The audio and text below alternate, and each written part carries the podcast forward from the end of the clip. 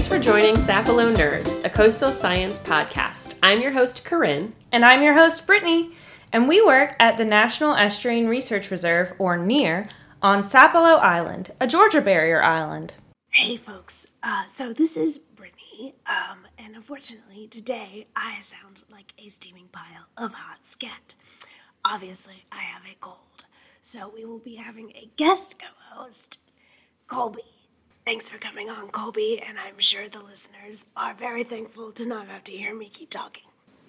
Hey there, I'm Colby, and I'm the stewardship coordinator at SINERR. My job at the reserve includes a lot of different things, including habitat restoration, sustainability, and protection of natural resources on Sapelo. I'm really excited to be talking to you guys today. And since we've mentioned colds, I'm getting pretty tired of all this cold weather. How about you, Colby? Already? Winter doesn't even start until December 21st. I think I'm just going to curl up under the covers and come back out when it's warm again. So you're gonna hibernate? Maybe I'll brumate. Brumate? Yeah, it's another form of hibernation.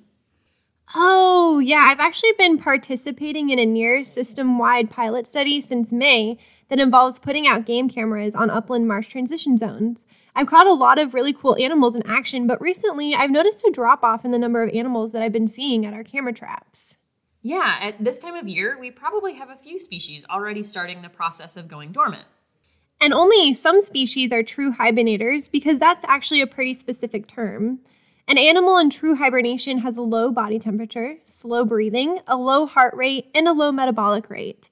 During true hibernation, animals will not wake up if there's a loud noise or if they're moved or touched. And they rarely wake up until temperatures rise and the days get longer. It's on a pretty fixed yearly rhythm. Yep, a couple of the true hibernators or obligatory hibernators in Georgia are tricolored bats and groundhogs. The groundhogs are a great example for hibernators because their heart rate drops from 80 beats per minute when active to only 4 or 5 beats per minute while hibernating. And their body temperature drops from 98 degrees Fahrenheit to only 38 degrees Fahrenheit. Um, burr, that's cold. Yeah, plus they get adorably chonky. Right before their long winter nap. So they have something called brown fat as an energy reserve for when they come out of hibernation. That's so cool. Pun intended? Uh, yeah, for sure. Well, it makes sense that some bats go into true hibernation since their primary food source of insects are nowhere to be found. Insects go into something called diapause, which is a state of dormancy when they don't develop any further. They won't come out of the suspended state until spring. Bats and insects have developed this natural rhythm over thousands of years, but bats are actually at a huge risk now when they're hibernating. That's right. They've got that white nose fungus, the uh, the pseudo, the pseudoga, pseudogym. I believe the term you're looking for is a pseudo pseudogymna. I don't know. Brittany, help us out. Guys, it's clearly Pseudogymnoascus destructans. Yeah, that. And the resulting white nose syndrome have killed 90% of northern long eared, little brown, and tricolored bats in less than 10 years. Ooh, that's a huge loss. The fungus infects the skin of bats while they're hibernating and inactive. It ends up warming the bats to the point that they wake up and waste energy reserves that they need to survive the winter. Scientists are still trying to figure out a cure for white nose syndrome and help the sky puppies. But as for other hibernators, what about bears? Aren't they true hibernators? I used to think bears were true hibernators, but they aren't. They're actually facultative hibernators that go into a state of torpor. Oh, I've heard of torpor, not to be confused with stupor.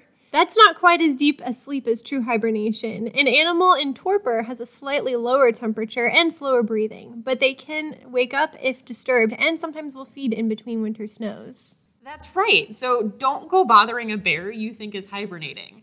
Animals we're more likely to see on the coast, like raccoons and opossums, also enter torpor in winter. They enter this dormant state when days get shorter and nights get longer, when temperatures get colder, and when food and water get more scarce. Right, right. But you mentioned brumation. so what's that like? All right, so technically, I couldn't brumate because I'm not cold blooded like reptiles and amphibians. They actually have some really fascinating ways of dealing with the cold. So I'm going to nerd out just a little bit about these cool adaptations since this is a nerds podcast after all. Have you ever heard that turtles can breathe through their butts? Uh, well, yes, but is that really true?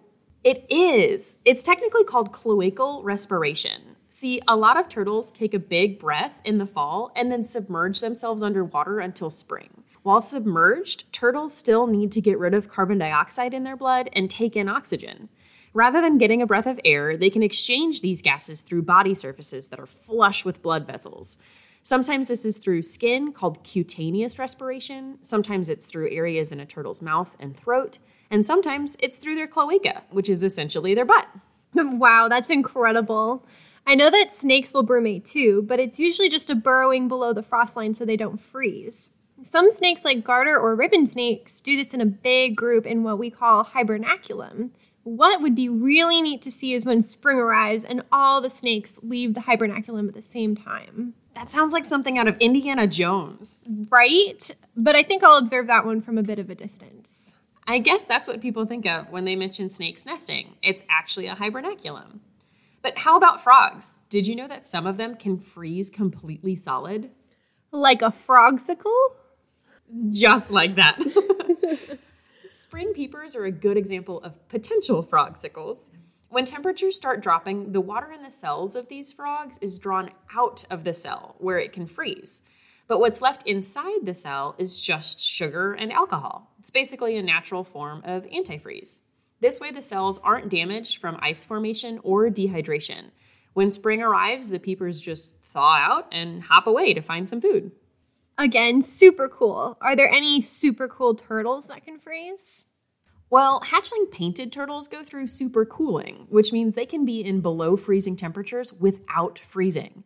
These turtles hatch in late summer but overwinter in their nest chamber, which is only about 10 centimeters below ground, and that's not deep enough to avoid freezing. Still, the hatchlings can survive. They actually don't have any nucleating agents, or basically anywhere for ice crystals to start forming inside or on their bodies. Without those nucleating agents, the turtles don't freeze.